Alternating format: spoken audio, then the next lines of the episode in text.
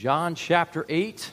We're going to continue our study of this gospel this morning, which we've been enjoying together as we are pointed to our great God and Savior, Jesus Christ. And this morning's title is Hope in His Ability. Life is a, is a gift. We talk about that frequently here. It's obviously a gift from our gracious God. And one of my favorite parts of life is watching my children grow in their abilities. Watching them grow in, in, in who God made them to be, the strengths that He gave them, watching them work hard at something and improve, that's a great blessing to, to watch. And I, I enjoy that even just in terms of the church and seeing other people grow in their abilities. Again, taking the gifts that God's given them and working at it and practicing and enduring and growing and changing and improving. It's a great, it's a great gift, it's a great part of life.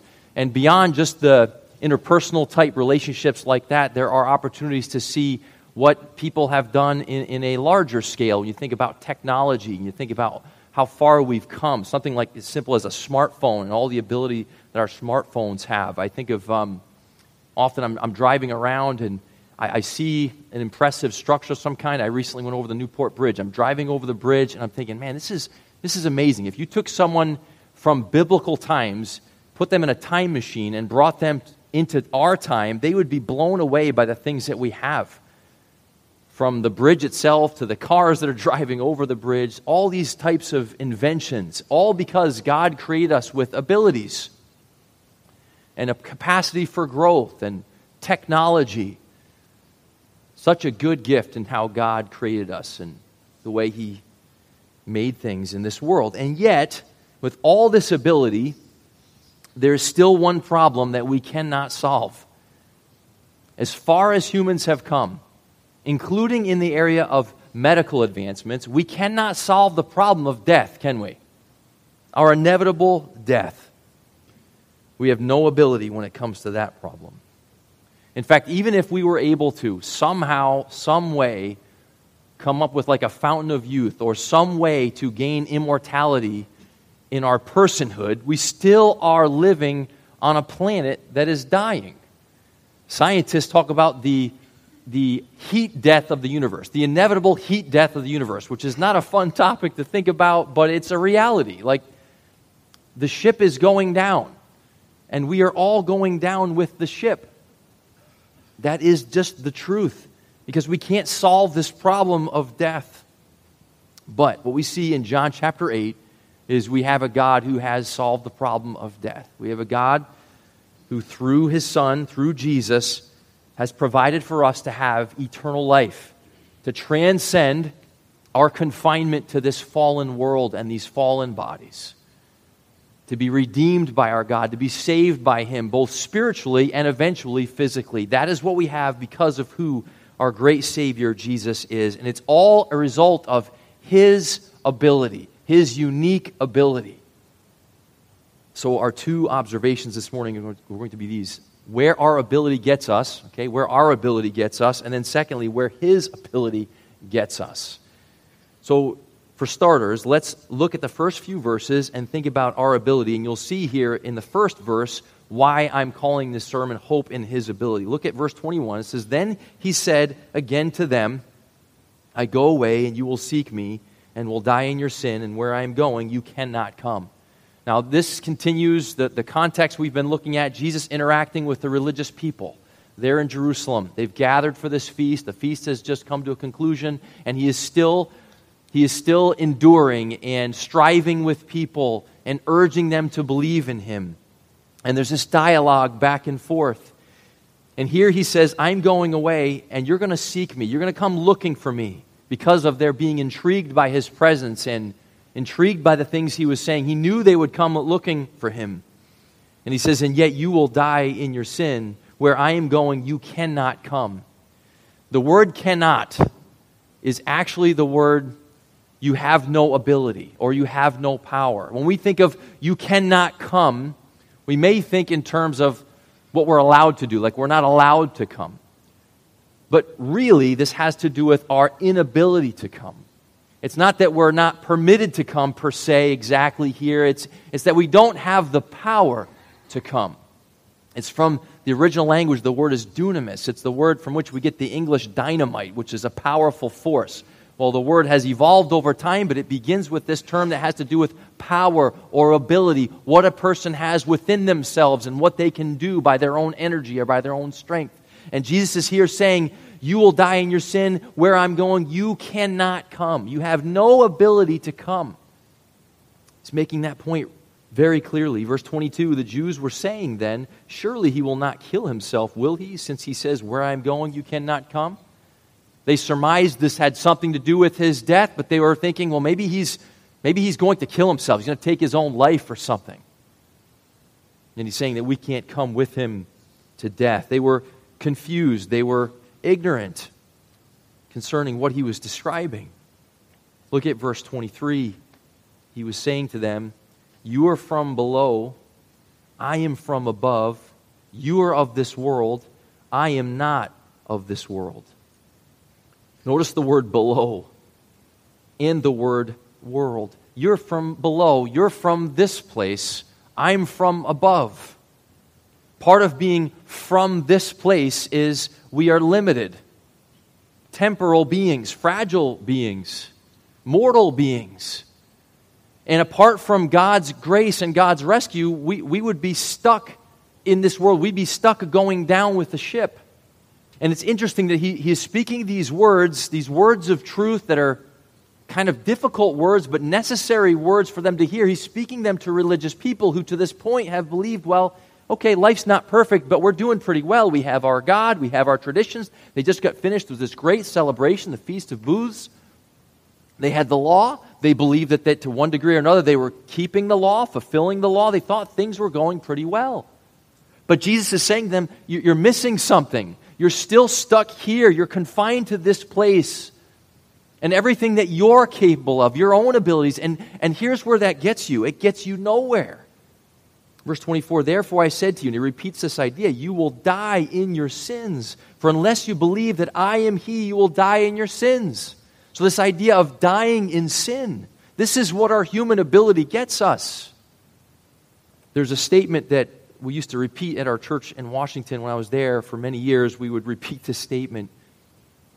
Sin is not manageable. The law is not attainable. But Jesus is reliable. Sin is not manageable. The law is not attainable. But Jesus is reliable. As we've talked about throughout this study, we have ways of kind of bringing the law standard down to our level.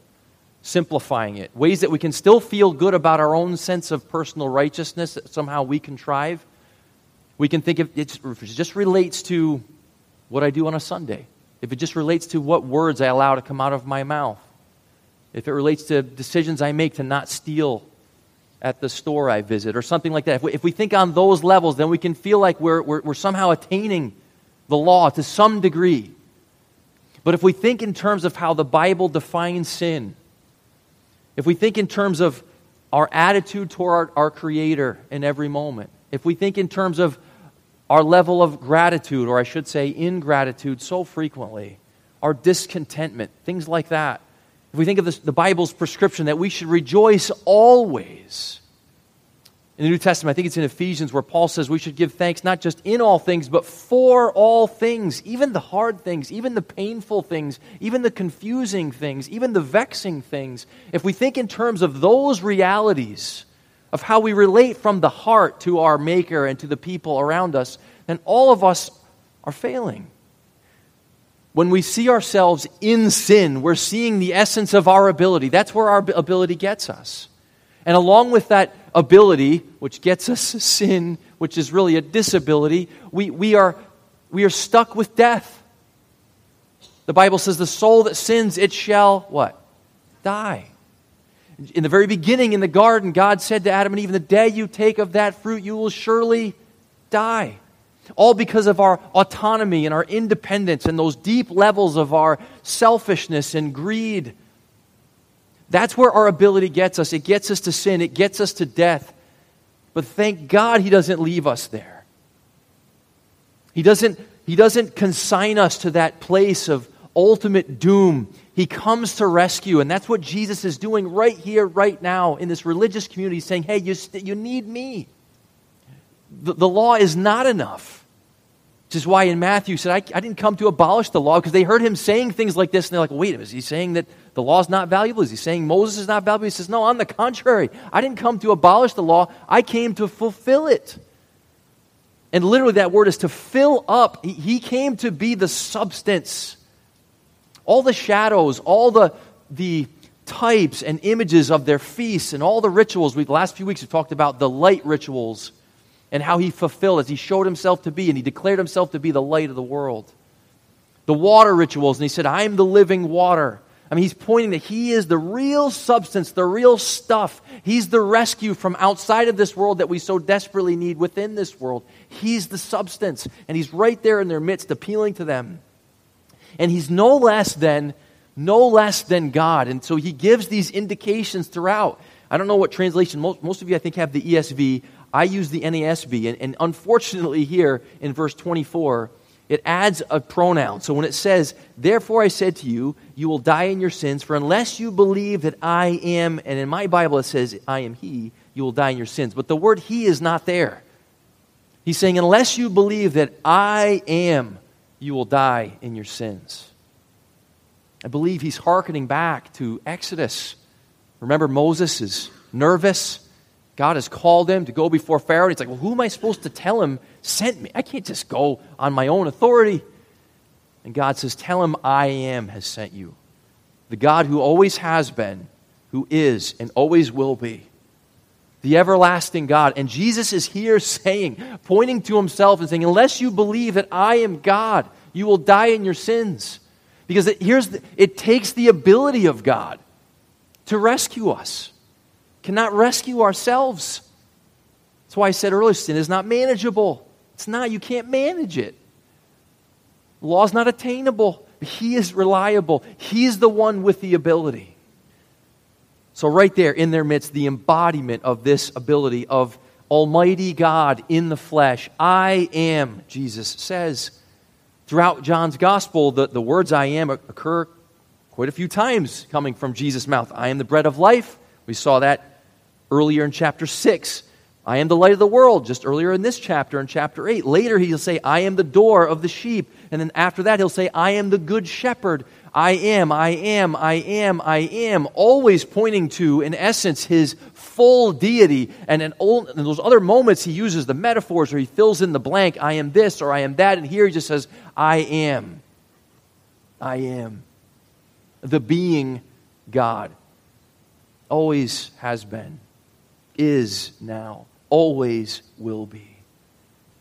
And here we are in this limited world, from below, of this place, natural, limited, on this conveyor belt moving toward our inevitable death.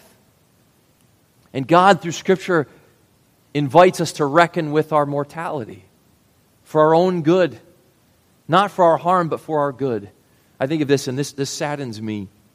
I was listening to a podcast recently about this environmental challenge that we have in the world, and of course, there are all different opinions about it, and to what degree is climate change happening? There's all this debate that goes on, and I don't pretend to know all the details of that. I'm no genius when it comes to those things. I'm intrigued, and I think there are some things that are different, but then how you account for those things, it's, it's a big conundrum, okay, to dig into all that. I don't want to get into all that, but it's interesting that they're saying, those who are honest and willing to look at the topic objectively are saying, we've got this interesting correlation where, especially among young people, some are attributing the rise in cl- clinical depression. They're attributing to the rise in clinical depression to this environmentalism, because the environmentalist message is such a doom and gloom message, because there's no ultimate salvation, because things are dying out. And even if human efforts can mitigate that to some degree, the intelligent person, including the intelligent elementary school student, can figure out we're doomed here. And without God, and as our culture increasingly abandons belief in God and embraces humanism and embraces this idea that science can solve all problems, well, you're not going to solve that one. You might be able to maybe postpone it a smidge, but you're not going to solve it. And so people are clinically depressed because there's no hope. If hope has to come from this place and the eggheads that walk around on this earth, we're in a lot of trouble. We have a God who through his word says, I am the way, the truth, and the life. Jesus is here saying, "This, listen, this is where your ability gets you. Yes, you have great abilities. We, we started on that point in the message this morning. It's great that we have these gifts and we can grow, we can get bigger, stronger, faster. That's a great gift in life, but it also goes like this, doesn't it? And some of us are closer to this side of it. We're like, oh yeah, those were the good days. Now it's winding down. It's, you're not going to stop that. And here's a God who meets us right where we're at in our everyday real experience with this fallen world and these fallen bodies and our struggles with sin and says, believe in me. Believe in me.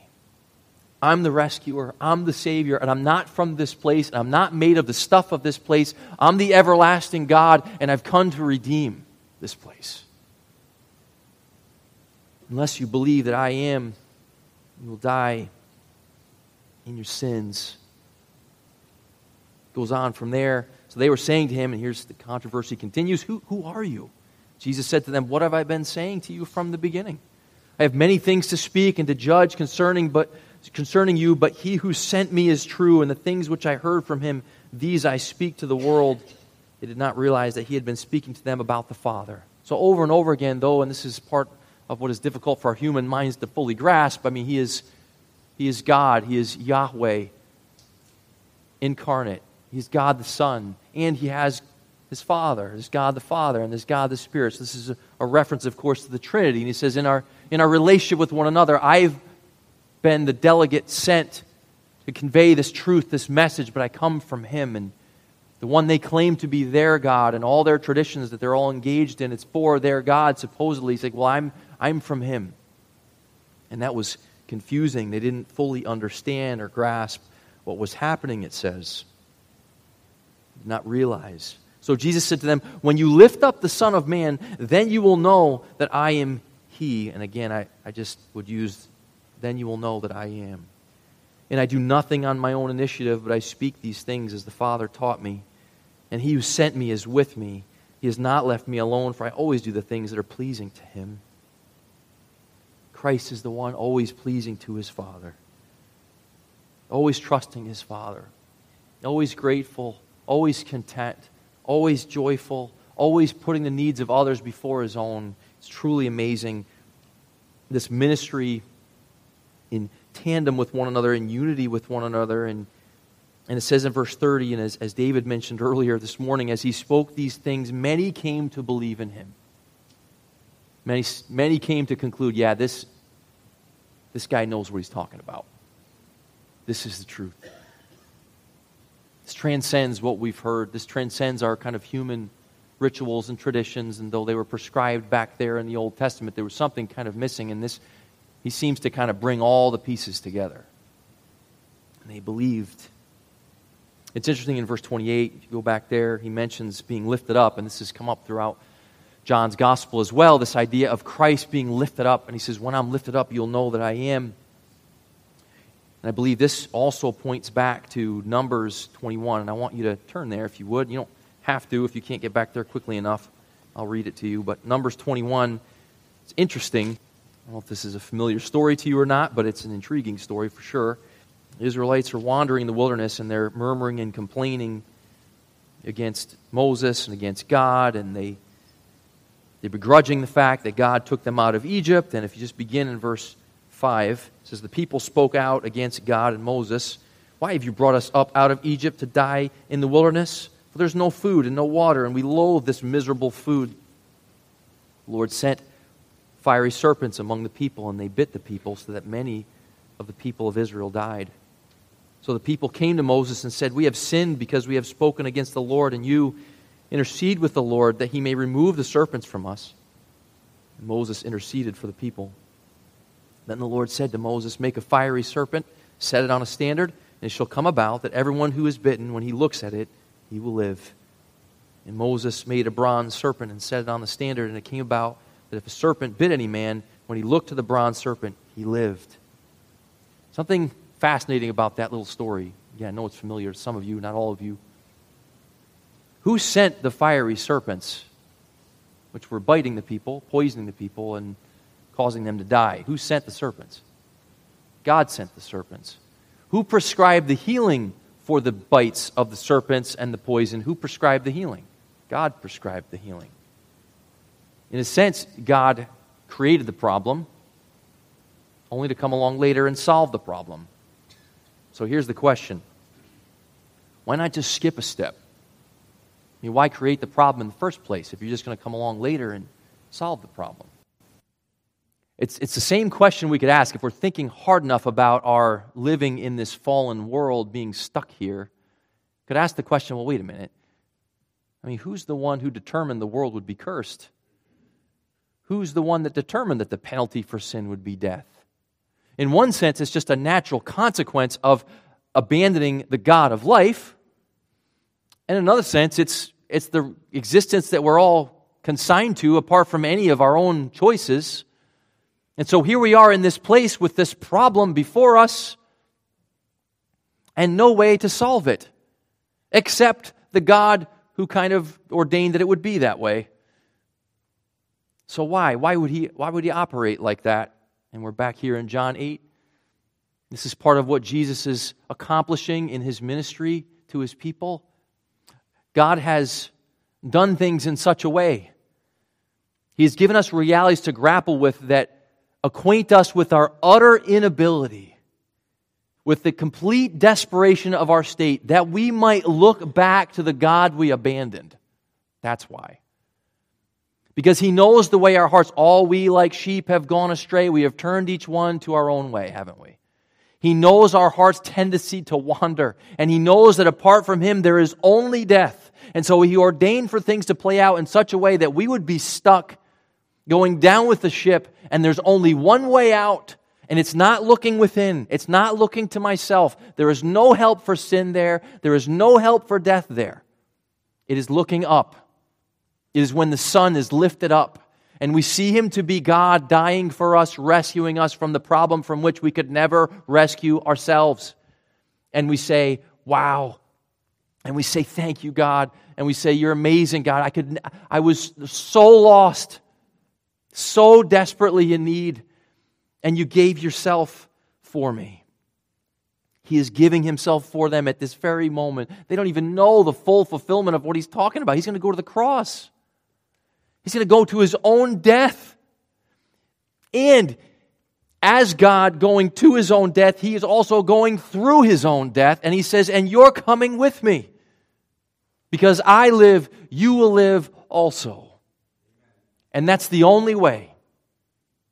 And I know of no other source of real hope.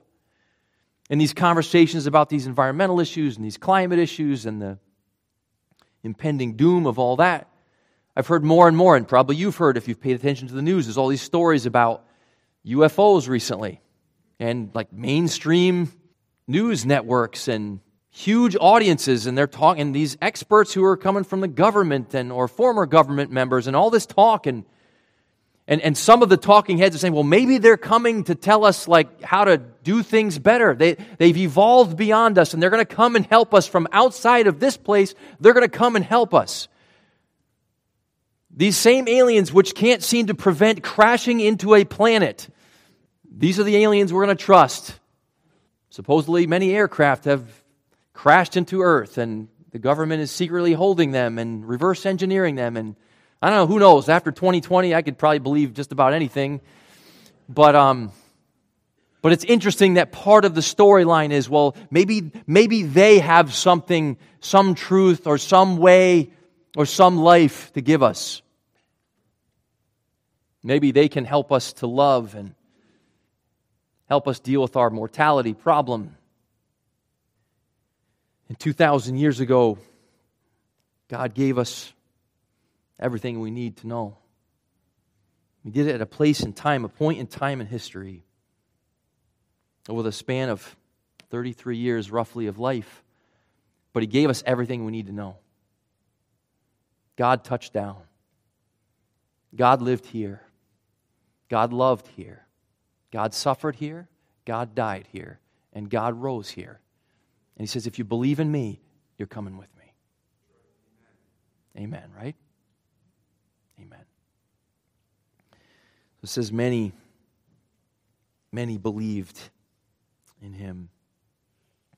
So good. Um, I'll turn you to First John for a moment. Turn over to First John chapter five. Earlier in First John, he talks about our flesh and it's being tethered to this world. And that the true definition of worldliness, this is just an important kind of preface here for what we're going to look at, but the true definition of worldliness, contrary to my upbringing um, in certain fundamentalist circles, the true definition of worldliness is not music with a drum beat, nor is it long hair or some other external thing. The true definition of worldliness, according to First John, is the lust of the flesh, the lust of the eyes, and the boastful pride of life. That is worldliness, according to First John. It's that we all have wants, all of us, on the inside that control us. We all have eyes that are in accordance with those wants, always looking for something in this world that we believe will satisfy us or fulfill us or give us contentment in some way. And we all have this pride of life that we just inflate our own sense of importance. We inflate our own sense of like self-congratulation. That is truly worldliness, and it's part of being a, a natural creature in this fallen order, in this fallen world, and it's part of where all the de- devastation and destruction comes from, at least relationally, for sure. And against that backdrop, we have this in First John five, verses four and five. For whatever is born of God overcomes the world. And this is the victory that has overcome the world, our faith. Who is the one who overcomes the world? But he who believes that Jesus is the Son of God. That's your rescue right there. Not who you are. Not your ability. But who he is. In his ability. In his death. In his resurrection. Life. Granted to us freely as a gift of grace. Jesus offered it to these people back in John chapter eight for their encouragement, for their healing, for their liberation. And he offers it to us today as well, to believe in him, to look away from ourselves. I hope when, what we, when we talk about these things, I hope when we talk about the even the high standard of the law, which is why we say the law is not attainable, when we see the high standard of the law, to love the Lord your God with all your heart, soul, mind, and strength, and love your neighbor as yourself, and to realize, wow, within myself, I do not have the capacity for that. But there is one who does, and I'm putting my trust in him. That's what the Bible invites us to from cover to cover throughout its pages. A God who has ordained that things play out in such a way that we would realize, that we would know that we cannot trust in ourselves. And we cannot trust ultimately in other people. We cannot trust in science or human developments, but that we have a God overall we can trust fully because he is trustworthy. And he's given us all the evidence we need through a man who came and lived and loved and died and rose, that we might rise with him one day. Let's close in prayer. Father, thank you for your word and its testimony and how it points so clearly and so gloriously to Jesus as our Savior. And we can glibly talk about him as our Savior, and mention that he saved us from our sins, and we can overlook sometimes the depth and the profundity of that. But this morning you've reminded us of our mortality, of our limitations. You remind us of our sin and our death, which is all our ability can really create ultimately. And so we sit here, in a sense, in the ashes of that reality, in need of life. And you, through Jesus, have provided us life.